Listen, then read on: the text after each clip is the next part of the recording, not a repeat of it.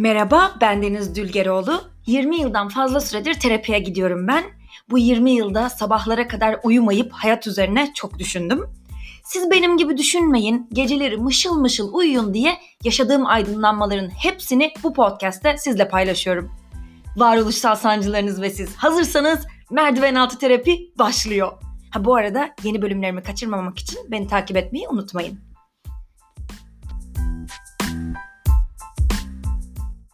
Hello. Merdiven altı terapinin 95. bölümüne hoş geldiniz. Nasılsınız? İyi misiniz?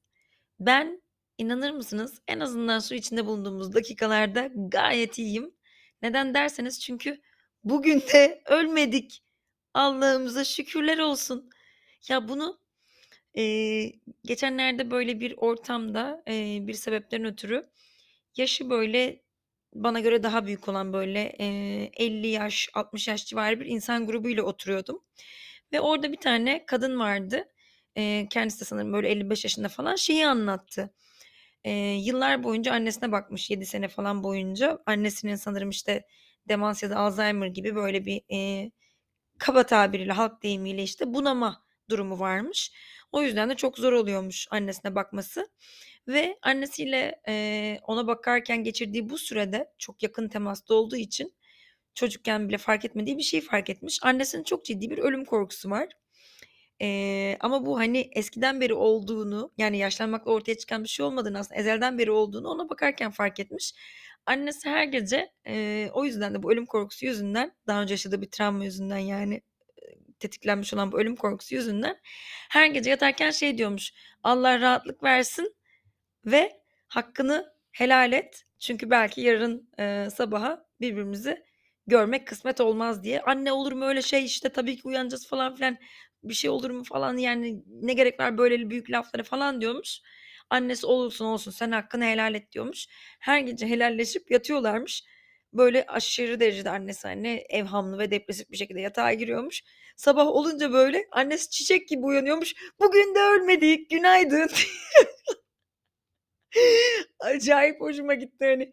Her akşam ah işte bu gece ölüm bizi yatakta alabilir. Hakkını helal et falan diye dramalar yapan kadın sabahleyin böyle o korkusunun gerçekleşmediğini görünce yataktan teletabiler gibi koşa koşa çıkıp gelmesi böyle güneşte doğdu bugün de ölmedik diye acayip komiğime gitti. Anlatınca o kadar komik olmadı galiba ya ama benim çok komiğime gitti. Önemli olan ben güldüm ve bugünlerde gülmesi gereken de benim. O yüzden e, şakalarımda kalite aranmaması talebimi devam ettiriyorum. Bu hikayeyi eee, anlatırken niye anlattım? Çünkü kadının şakasından girmiştim ama şimdi bir yere bağlayacağım. Bak, bak, bak. Biz de böyle hiçbir şey laf olsun diye anlatmıyoruz. Girişinden ayrı bağlıyoruz, çıkışından ayrı başka yere kaydırarak devam ettiriyoruz. Böyle aquaparktaki o suyla birlikte kayan kaydıraklar gibi hiç geçtiğiniz yolu anlamadan kıvrıla kıvrıla kıvrıla sizi alıyorum bir noktadan bir noktaya götürüyorum. Tabii şimdi bunları söylediğim için yaptığım eee, bütün bu dolambaçlı oyunlarında pek bir esprisi kalmadı mı acaba? Çoktan yine unuttunuz bile. Evet, şimdi ya çok bu goy goylarımı affedin ya. Bu ara böyle kendimi neşelendirmek için dedem gibi kendi kendime oyalayan muhabbetler yapıyorum. Ben de mi bunamaya başladım yoksa ya o kadının annesi gibi? Neyse ya ne diyordum? Kendi kendime şey yaptım ya diyeceğim şeyi unutturdum. Kadının annesi ne bakmış 7 sene boyunca. İçinde bulunduğum ortamda da Tabii ki kadın hani üstü örtülü bir şekilde e, ne kadar fedakarlıklarla annesine baktığını anlatmış oldu böylece. Herkesten de alkışları topladı. E, yani yok olur mu ya hani şey falan diyor herkes işte ne kadar güzel bakmışsın annene bütün bu hastalığına rağmen falan ya bilemiyorum tabii hani belki de ben de istemeden onu kırmışımdır hakkını helal etsin falan diyor. Ama şimdi bu arada yani bence 7 sene içerisinde gerçekçi olacak olursak tabii ki annesinin kalbini kırmıştır bir şekilde çünkü insan. Ama, eee, bunun üzerine bir şey anlattı mı? Hayır. Yanlış anlaşılmasın, gelip de bize tabii ki onları anlatsın demiyorum ama ister istemez hepimizin yaptığı gibi annesine ne kadar iyi baktığını, ne kadar iyi gözlemlediğini, yani kendisinin ne kadar iyi bir insan olduğuna dair bir hikaye anlattı. Bunu hepimiz ama hepimiz yapıyoruz. Çoğumuz da gidip ya ben de bir gün annemin kalbini kırmıştım. Annem de benim kaltağın teki olduğunu düşünmüştü diye konuşmuyoruz. Şimdi eğer oturup doğru konuşalım. Kaç yerde oturduğunuzda kendi kendisini gömen insan gördünüz? Eğer ciddi bir özgüven sorunu varsa ve bunu mizahi bir şekilde kendini gömüyormuş gibi yapıyorsa onları bir yana koyuyorum. Bu da başka bir soruna işaret ediyor bence ama e, genellikle insanlar kendi vicdanlarını temize çıkaracak şekilde, kendilerini suçsuz çıkaracak şekilde e, hikayeler anlatırlar. Çünkü eğer birisinin kalbini kırdıysak bu konuyu kafamızda kapatmaya çalışırız. Eğer bir şeyi ufak bir haksızlıkla cebimize indirdiysek bunu yok ya o kadar da haksızlık olmadı ben bir de aslında hak etmiştim deyip üzerine örtmeye çalışırız. Kendi vicdanımızın yine sesini bastırmak için. Çünkü neden? İnsanın e, kendisinin bazı yönlerinin kırık, dökük, defolu, gelişmeye ihtiyacı olduğunu düşünmesi fikri, bu fikirle e, yüzleşmesi insana ağır geliyor. Çünkü o zaman sana iç sesin diyecek ki Denizciğim sen de birazcık boktan bir insansın farkındasın değil mi? Annenin de kalbini böyle kırdın. İşte şuradaki parayı da böyle cebe indirdin. Şu konuda da şöyle bencillik yaptın. Şu arkadaşının da aslında şu üzüntüsü sana içten içe keyif verdi. Gördüğüm kadarıyla erkeğin cinsel organı gibi bir insansın. Yani bu düşünce hoşuma gitmeyeceği için onların hepsini görmezden gelmeyi ve işte o kadının yaptığı gibi anneme 7 sene boyunca ne kadar fedakarlıklarla baktığım gibi olayları kendime hatırlatmayı o yüzden toplum içerisinde bunları paylaşarak onları da ayna gibi kullanarak onları anlatıp onların alkış toplayarak tekrar tekrar kendimin ne kadar iyi ve düzgün bir insan olduğunu hatırlıyorum. Halbuki herhangi bir e, böyle o restoran zincirleri var ya şubeleri olan onlardan birine oturun çünkü oralarda bolca beyaz yakalı falan da oluyor ve ikişer ikişer oturuyorlar onlar. Ben çok yanlarına oturup tek başıma dinlediğim için biliyorum. Birilerinden şikayet ediyorlar. Yan masayı dinleyin. %95 ihtimalle bir insan diğerine başka bir üçüncü şahsı orada olmayan şikayet ediyordur. Çünkü yani bu davranışları herhalde şu an anlatırken ben aa öyle bir şey mi oluyormuş falan demiyorsunuz. Siz de yapmışsınızdır. Ben de yaptım. Yani çok atla deve olaylar atom fiziğini parçalamıyoruz burada yani. Bunlar hepimizin bildiği basit insan davranışları. Neden? Çünkü başka insanları eleştirmek çok kolay. Aşırı derecede kolay. O yüzden ben de bunu fark ettikten sonra nasıl fark ettim? Geçenlerde bir arkadaşımla tatile gittim. Instagram'dan görmüşsünüzdür. Çeşme e, ilimize, ilimize değil işte şehrimize küçük bir yer. İzmir'e bağlı sonuçta. İzmir'e mi bağlıydı? Çeşme Aydın'a mı ya? Kafam karıştı. İzmir'e bağlı İzmir'e. E, neyse bana ne Çeşme'nin nereye bağlı olduğundan. Çeşme'nin nereye bağlı olduğu deyince böyle tesisat borusuna bağlı olmalı mantıken Çeşme gibi kafamdan bir şeyler geçti. Neyse Çeşme'ye gittik tatile. Çeşme'deki tatilimizde arkadaşım zaten benim eski arkadaşım. Ee, yeni insanlara tatile giderseniz full goy goy olur, flört olur, eğlence olur. Ama eski arkadaşınızla giderseniz artık eski arkadaşlık karı koca ilişkisi gibi. Birbirinizin zaten e, yapılabilecek bütün şakaları yapmışsınız. E, bu konuşulabilecek her şeyi konuşmuşsunuz. Artık o yüzden birbirinizin ciğerini bildiğiniz için e, bazı şeyler böyle batmaya başlar. Özellikle de kötü dönemlerdeyseniz hani bu şeyde de böyledir. Aile ilişkilerinde de yani kardeşin, annen, baban senin en yakının olduğu için onların böyle bazı şeyleri sana batmaya başlar. Onları yabancı gözüyle görmezsin. Kendin bir uzantısı gibi görürsün ve çok samimi bir şekilde hani böyle zaten elinin altında gördüğü için kaybetme korkun olmadığı için eleştirel bir gözle bakarsın. Yani halbuki hangi yeni sevgilini mesela o kadar eleştiriyorsun ama evli kaldıktan sonra 15 sene her şey sana batmaya başlıyor. İşte ben de benim de benim de bu arkadaşımla bu arkadaşımla tatile çıkınca böyle 3 5 gün mü 6 gün mü bir arada yan yana durunca fark ettim ki bazı şeylerine gıcık olmaya başladım. Sonra biraz daha düşünce şunu düşündüm. Ben ona böyle gıcık olmaya başladıysam o da bana gıcık olmaya başlamıştır. Ve o yüzden tatilden döndükten sonra Selin ben senin şu huylarına gıcık oldum demek yerine adını söylemiş oldum sanki bilemeyecektiniz. Canımın içi Selin'im. Çok can dostumdur kendisi. Dedim ki bana dedim feedback verir misin? İşte yani feedback diyorum ama artık bu İngilizceden sayılmaz bence. Hani benim eee, davranışlarımla ilgili bana bir geri dönüş yapar mısın bir karne verir gibi. 3 tane kötü huyumu söylemeni istiyorum dedim. Ve o da bana 3 tane kötü huyumu sağ olsun çok açıklamalı bir şekilde bizim böyle eee, okuduğum ortaokul lisede Robert'te şey olurdu. Ara karne. Ara karnede not olmaz. Sadece şeyler yazılır işte. Öğrencinin davranışları ile ilgili gelişmesini istediği şeyler. Ve bana bir gün şey yazmıştı bir öğretmen. Eee, bir gün değil yani bir ara karnede şey yazmıştı. Deniz'in yardım istemeyi öğrenmesi lazım. Bu beni çok etkilemişti çünkü o zaman hiç anlayamamıştım. Nasıl yani ne kadar güzel her şeyi tek başıma hallediyorum diye. Yıllar içerisinde anladım ki bu benim geliştirmem gereken bir özellikmiş. Denizciğim eğer deprem olduysa ve enkaz başına yıkılıyorsa tek başına koca binayı ayakta tutamazsın tatlım. Yani boşu boşuna altında ezilir ölürsün. Halbuki yardım istersen insanlar en azından kabul edenler gelir. Binayı ayakta tutma şansınız olur. Enkazla birlikte kaldırırsınız falan filan. Hayat geri normale döner. Diğer türlü sen kendi kendine anksiyete krizi hatta kalp krizi geçirip öldüğünde kalırsın. O yüzden bu huyumu geliştirmeye başladım. Neyse ben o olaydan sonra ara karnenin önemini anladım yıllar içerisinde ve Selin'den de bir ara karne istedim. Ve kendisinin bana yaptığı 3 tane eleştiriyi size bizzat iletiyorum. Bizzat değil filtresiz iletiyorum. İlk söylediği eee, bana işte şu arkadaşım seni beğeniyor falan gibi bir şeyler iletildiğinde ben de ay onun osu böyle bunun busu böyle demişim. Kendisi de demiş ki bana aşko bunu sadece benim yanımda da yapmadığını düşünüyorum.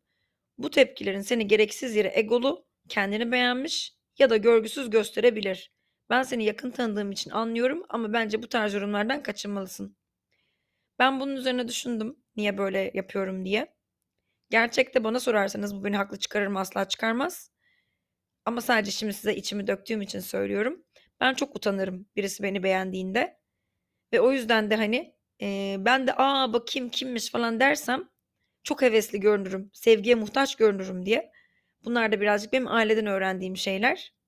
Ama hiç şimdi oraya girmeyeyim. Ben de o yüzden hani muhtaç gibi durmayayım diye ay onun da osu öyle, bunun da busu böyle falan. Ben onu beğenmem ki gibi yaparım. Halbuki burada asıl mesele benim kendi korkularım.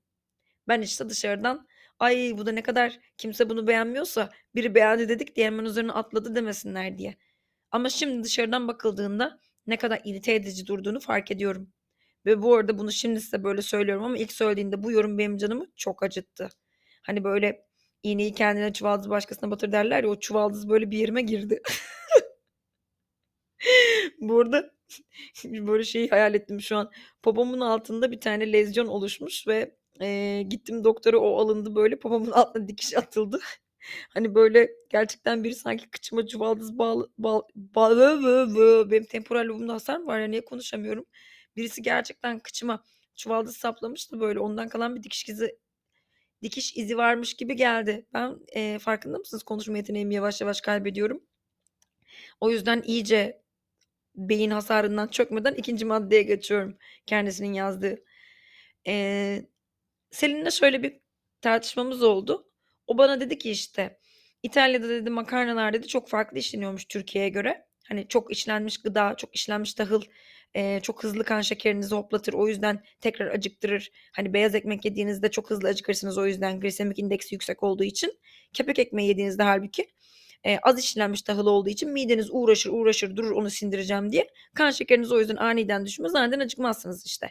İtalya'daki makarnalarda kepek ekmeği gibi bizim e, çok az işlenmiş. O yüzden de Selin bana dedi ki işte İtalyanlar o yüzden makarna yiyip yiyip kilo almıyormuş. Ben de Selin'e e, biyoloji kurallarına göre e, 100 gram yağın 8000 kaloriye yaklaşık bir değerde olduğunu ve o yüzden işlenmiş gıda da işlenmemiş gıda da yesen yani belli bir kaloriyi alan herkesin aynı kiloyu alacağını, daha sağlıklı olabileceğini bu makarnanın ama daha sağlıklı da olsa çok makarna yediğinde her türlü kilo alacağını söyledim. Böyle bir tartışma oldu aramızda. Selim bunun üzerine demiş ki bu dünkü demek ki bunun hemen arkasındaki gün olmuş bu muhabbet. İtalya'da unlar denetleniyormuş yorumuma istinaden. Denizciğim bunu söylüyorum.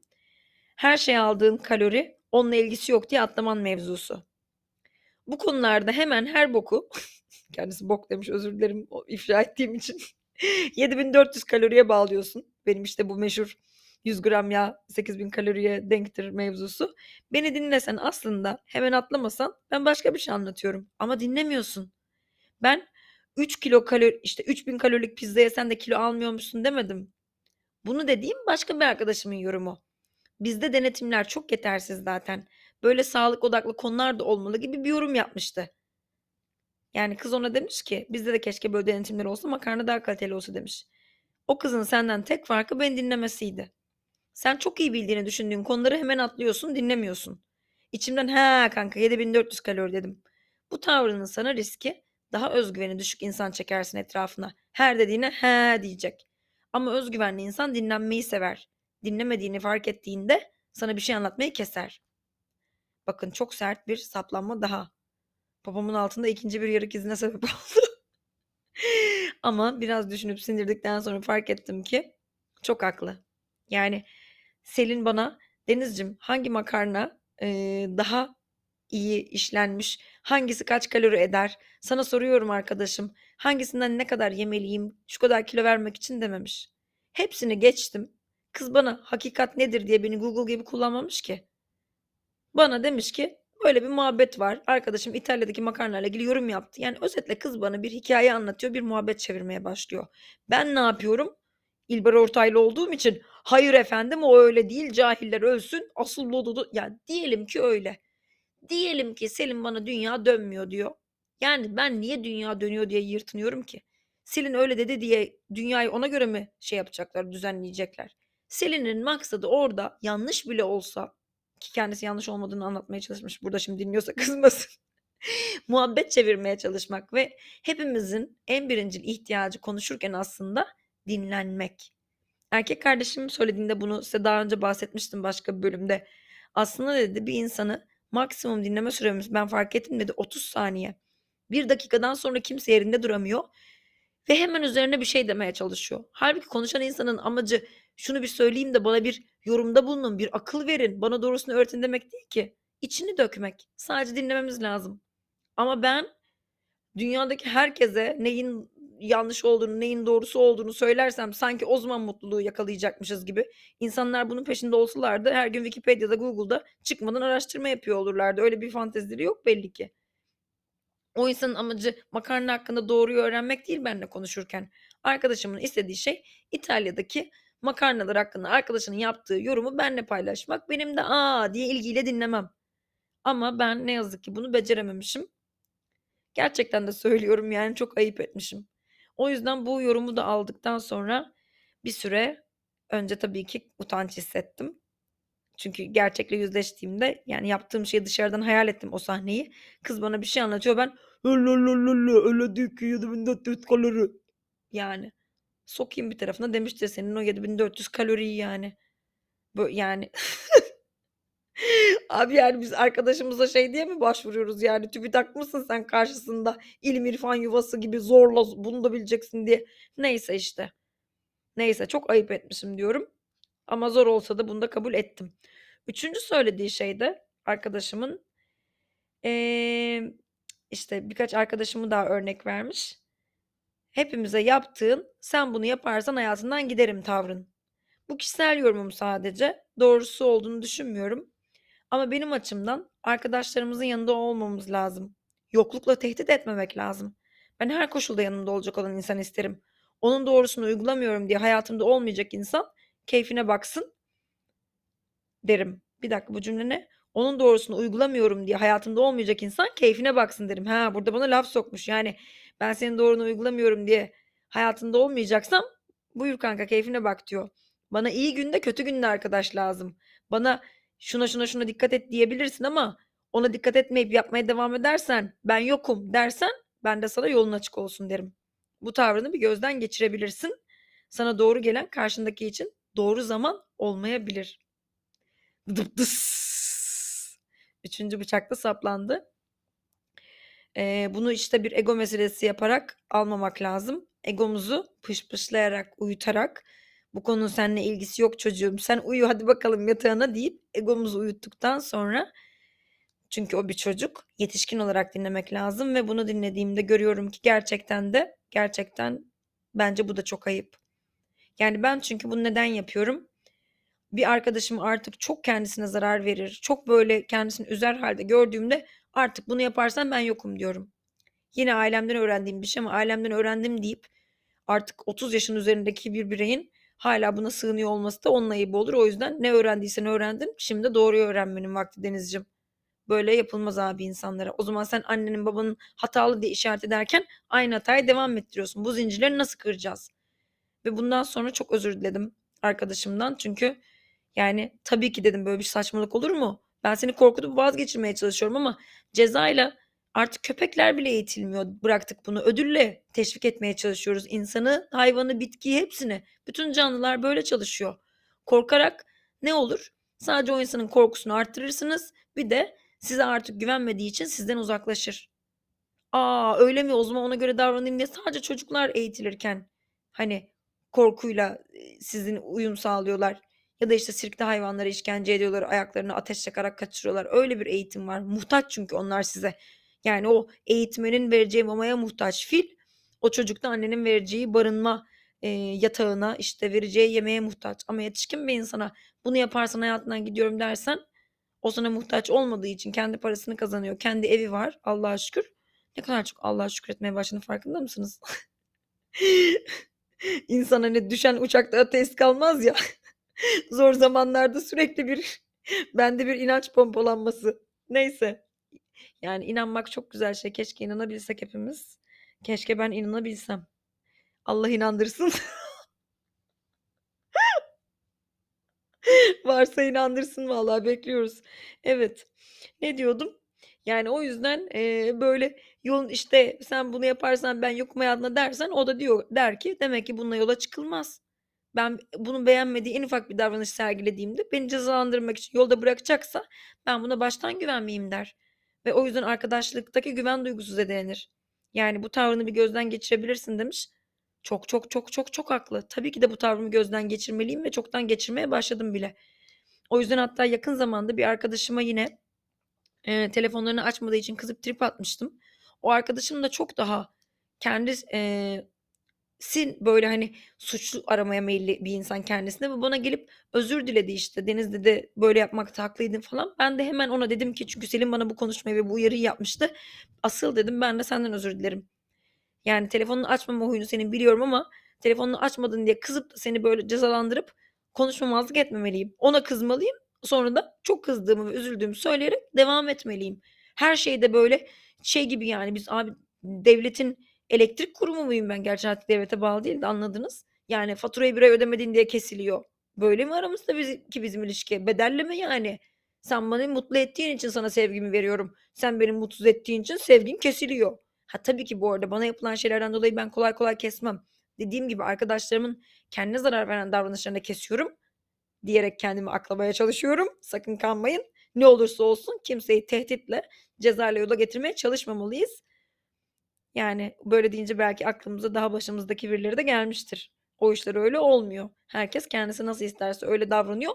Öyle olduğu gibi seversiniz, sever, seversiniz. Sevmezseniz de dedikleri gibi yani ya bu deveyi güdersin ya da bu diyardan gidersin.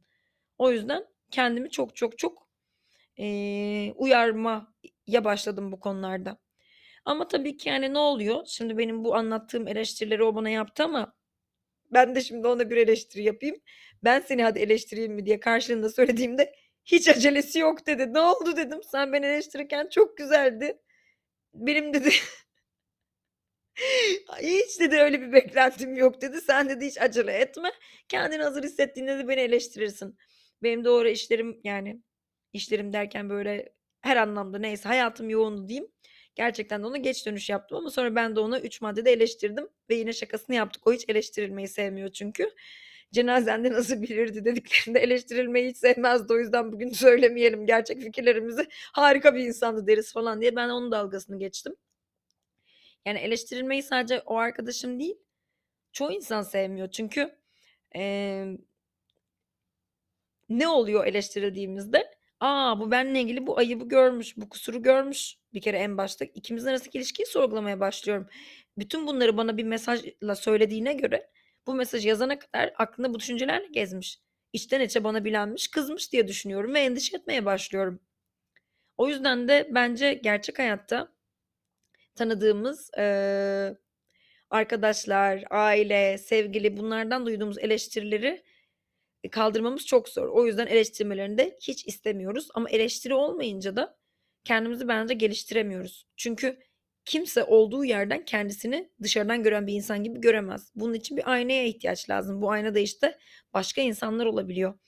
Ama mesela kim bizi çok güzel e, böyle incitmeden, egomuzu sarsmadan eleştirebiliyor? Eleştiriyor demeyeyim de kendimizle ilgili gerçekleri fark ettiriyor. Bence terapist. Size şöyle bir örnek vermek istiyorum. Eee, ya terapistimi çok özledim. Ağustos ayında tatilde neyse. Terapist değil bu arada psikanalist. Ben de bunu düzeltmeye çalışıyorum. Ben terapiye değil psikanalize gidiyorum. Bu farklı bir terapi süreci. Terapi değil eee, analiz süreci. Divana yatıyorum. Eee, analiz yapan kişiyi görmüyorum. O benim arkamda. Aramızda hiçbir neredeyse duygu aktarımı yok. O benim için tamamen bir sesten ibaret diyebilirim. Kapıdan girdiğimde bir saniye görüyorum, yatıyorum ve çıkarken yine bir saniye görüyorum. Bu insan gerçek hayatta kimdir, ne yapıyor, evli mi, çocuklu mu hiçbir fikrim yok. Nerede yaşıyor? O yüzden de bunun güzelliği bence o bana bir şey söylediğinde aramızdaki ilişki nasıl olur? Hakkımda bunları mı düşünüyormuş? Acaba arkamdan küfrediyor mudur diye pek düşünmüyorum. Çünkü zaten o bunu meslek olarak yaptığı için aramızda bir sevgi ilişkisi değil. Sadece eee, benim kendimi anlamam için, kendimi analiz edebilmek için, kendi gerçekliğimin farkına varmak için birlikte bir çalışma yürütüyoruz. Yani o yüzden de o bir şey söylediğinde incinmiyorum. Ama o da tabii ki eee, bu sürecin doğası gereği bana farkında mısın? Sen de götün tekisin falan gibi cümleler kurmuyor. Ne yapıyor peki?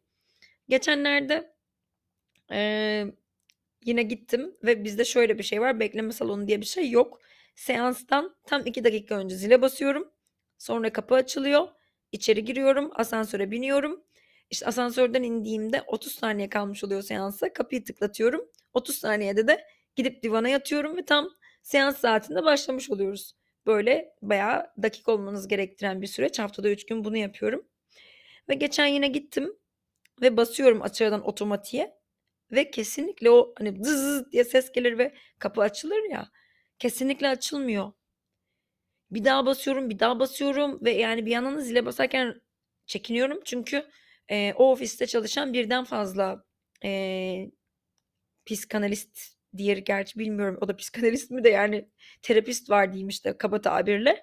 O yüzden hani başkalarının seansını bölüyor olmaktan da tedirgin oluyorum ama bir yandan da kendi seansımı kaçırıyorum diye tedirginim. Bastım bastım bastım zile ve sonunda ne fark ettim biliyor musunuz? Kapı zaten açıkmış. Ve sonra eee, girdim. Sonra işte normal seansım aktı aktı aktı. Ve sonra ben hayatımla ilgili başka bir şey anlatırken bana eee psikiyatristim dedi ki işte konuyu buraya getirdi bu örneği. Bugün dedi böyle bir şey yaşadınız ve dedi aslında dedi sürekli hani endişe yaşıyordunuz aşağıda kapı açılmayacak diye ama kapı zaten açıktı. Ve ben sadece bu örnek üzerinden hiç de incinmeden kendimi fark ederek çok yumuşak bir şekilde biraz önce anlatmakta olduğum hikayede aslında imkanların var olmasına rağmen benim kapının açık olma ihtimalini hiç düşünmediğim için panikleyerek imdat imdat imdat çabuk kapıyı açın diye zile bastığımı fark ettim. Çünkü tam doğru anda eee, bana doğru yerde aynayı tuttu. Bakın geçmişten size bu sahneyi getiriyorum. Bir şey söylemiyorum. Size kendi yaptığınızı gösteriyorum dediğinde ben o anda anlatmakta olduğum şeyin aslında aynı hareketin tekrarı olduğunu fark ettim ve acayip bir çözülme yaşadım. Yani bütün gerçek böyle önüme çarşaf gibi serildi. O yüzden diyeceğim o ki eee, kendinizle yüzleşmeye başlamak çok korkutucu gelebilir. Çünkü bunu muhtemelen çevrenizden eee, ilk başta tecrübelediniz. Anneniz size kızdı, eleştirdi, arkadaşlarınız kızdı, eleştirdi ve belki bazen aşağılayıcı, küçümseyici, dışlayıcı bir şekilde yaşadınız bu tecrübeyi ama bunu gerçekten bu işin uzmanı bir insan eşliğinde yaptığınızda aslında eee, çok kendi gerçekliğinizi fark etmenize ve dürüstçe fark ettiğinizde de bunları değiştirmenize ve o yüzden de daha güzel bir insana dönüşmenize, daha çok insanlarla bağınızı kuvvetlendirmenize, daha çok sevilmenize, arzulanmanıza, özlenmenize bence yol açabiliyor. Bu benim kendi düşüncem. Eee, umarım sert gelmemiştir böyle ifade etmem ama yani tabii ki Pokemon'lar gibi sonsuza kadar gelişelim, evrilelim. Sonunda böyle hani ozon tabakasını delerek uzaya fırlayıp gidelim falan yani demiyorum. İnsan olarak bir yere kadar gelişebiliriz ama yani bu deminki arkadaşımın bana yaptığı 3 eleştiriyi de açıkçası haklı buluyorum. Bunları değiştirmek de hani kardeşim ben böyleyim, beni beğenen böyle beğensin gibi bir tavrı kendime yakıştırmıyorum. Ben bunların hepsini değiştirmek isterim. Tabii ki böyle arkadaşından duyduğunda bir tık Hüzünlü oluyor, biraz sindirmesi zor oluyor. Ama terapi sürecinde olanlar bilir ki terapist size, "A, bak üstüne yemek dökmüşsün." diye ayıplayarak, sizi utandıracak şekilde fark ettirmez gerçekliği. Sizin tam doğru zamanda pantolonunuza bakmanızı ve üzerinize bir şey dökmüş olduğunuzu ama bunun utanılmayacak bir şey olduğunu ama bir daha üzerinize yemek dökmek istemezseniz neler yapmanız gerektiğini size yumuşak yumuşak öğrettiği için bir arkadaştan, aileden ya da bir sevgiliden ya da bir iş arkadaşından duyduğunuzda eleştiri, aşağılanma, küçük düşürülme gibi algıladığınız şeyleri terapi sürecinde, "A, demek öyleymiş." diye etrafta hiçbir, eee, gerçek hayatta tanıdığınız insan olmadığı için utanmadan, hani, eee, kendinizi kötü hissetmeden korkusuzca karşılayabiliyorsunuz. Hani, nasıl ki dünya şu hızda kendi etrafında döner ya da Akdeniz, eee, coğrafyasının bitki örtüsü makidir gibi doğal bir bilgi olarak, böyle, hiç "Neden öyle olsun ki? Ne demek istiyorsunuz Akdeniz bölgesi hakkında? Kısa boylu ve bodur." derken diye nasıl hiçbirimiz şaşırmadıysak, "A, evet, makidir, doğrudur." diyerek geçtiysek terapide de bence daha acısız oluyor kendinizle ilgili farkındalıklar. Çünkü başka birinin gözünde nasıl göründüğünüzü düşünmüyorsunuz. Yani, tabii ki yine çok kolay olduğunu söyleyemem ama hangi yol, yani, en basitinden bakkala giden yolun bile bir ayakkabıyı bağlaması, giyinmesi, bu sıcakta nefes nefese kalarak gitmesi var. Ama sonunda alacağınız neyse artık cips mi, kola mı size bir mutluluk verecek ki o yolu gidiyorsunuz. Terapi de böyle bir süreç. O yüzden ben artık bu yüzleşmeleri bir denemek istiyorum diyorsanız, eee, Hayvel'de online psikolojik, eee, destek uygulaması. Bu arada eğer Hayvel'i daha önce hiç kullanmadıysanız açıklamalara linkini bırakacağım ve Deniz10 koduyla her zamanki gibi %10 indiriminiz de var. Onu da tekrar açıklamalara yazıyor olurum. Eee, eğer devam ediyorsanız da terapi sürecinizde bu kodu kullanabilirsiniz. Eğer yeni başlayacaksanız da yani size şöyle söyleyeyim, eğer daha önce hiç terapiye gitmediyseniz ön görüşmeler ücretsiz ve ön görüşme yapıp kendinizle ilgili bir feedback alırsanız, kendinize şöyle mini minnacık bir aynada bakıp kendinizle bir yüzleşirseniz en kötü ne olabilir ki? Yani en kötü ne olabilir? Bence o yüzden bundan korkmayın. Çünkü belki, "A, o kadar da zannettiğim gibi kötü bir şey değilmiş, korkunç bir şey değilmiş bu terapi. Demek ki böyleymiş." dersiniz. Bir adım daha öteye taşırsınız. Bir randevu alır, belki böyle bir yola çıkarsınız ve sonra yarın gittiğiniz yolda geriye dönüp baktığınızda, "A, ne kadar güzel değişmişim ben." dersiniz. Yani çünkü daha çok sevebilen ve daha çok sevilebilen bir insan olduğunda hepimiz daha çok mutlu oluyoruz. Dünyanın başka çok da bir anlamı olduğunu düşünmüyorum açıkçası. Yani o yüzden, işte, bu bölümde, eee böyle, hani, kendimle yüzleşmenin zorluğundan ama buna rağmen, eee, yapıyor olmaktan size bahsetmek istedim ki siz de biraz belki cesaret alır ve yapmak istersiniz böyle bir şeyi. Çok zor olduğu gerçeğini kesinlikle, reddetmiyorum ama, yani, işte, bazı güzel şeylere giden yollar da zorlu, işte. İyi bir üniversite istiyorsanız onun için oturup çalışmak gerekiyor. İyi bir vücut istiyorsanız bol bol spora gitmeniz gerekiyor. Sağlıklı olmak istiyorsanız güzel şeylerle beslenmeniz, ne yazık ki canınızın istediği her abur cuburu yememeniz gerekiyor gibi. Yani, o yüzden daha iyi bir insan olmak istiyorsanız da daha iyi derken tabii ki, hani, iyiden kastımı biliyorsunuz. Hani, daha çok kendisinin farkında ve etrafının farkında, daha kendisiyle barışık bir insan, daha hayatı, eee, daha az acı çekerek, kendine daha az acı çektirerek yaşayan bir insan olmak istiyorsanız terapinin çok faydalı olduğu inancındayım ben şahsen. Tabii ki seçim yine de her zaman sizin. Yani, böyle kafanıza vura vura da gidin diyecek değiliz. Çünkü böyle şeyler insan kendisi istemeden de işe yaramaz. O yüzden, eee, bu bölüm vesilesiyle ben de, hani, hep böyle başkalarını eleştirmek çok kolay. Belki buradan böyle ahkam kesiyorum, sürekli yargı dağıtıyorum gibi hissettim. Ara ara böyle düşüncelere kapılıyorum. O yüzden dedim ki, hani, bu bölümde kendimi eleştirmiş olayım. Başkalarının gözünden nasıl eleştirildiğimi de sizinle paylaşayım. Artık bu kadar zorlanmıyorum kendimi eleştirmekte ben. Yani, öyle burnundan kıl aldırmayan, eee, kendisini çok bir halt zanneden bir insan değilim artık. Hiç kimsenin bir halt olduğuna da inanmıyorum açıkçası. Yani, o yüzden, böyle, hani, çok okuyan edenin de okuyorsa kendisi içindir. Sanat çok biliyorsa bu hava atmak için değil, yine kendisi dünyayı daha güzel deneyimlemesi içindir. O yüzden kimse kimseyi daha üstün olduğunu falan da inandırmaya kalkmasın. O yüzden, hani, buna inanmaya başladığınızda eleştiri de daha kolay oluyor yani. Ben neyim ki de eleştirilemeyeyim yani?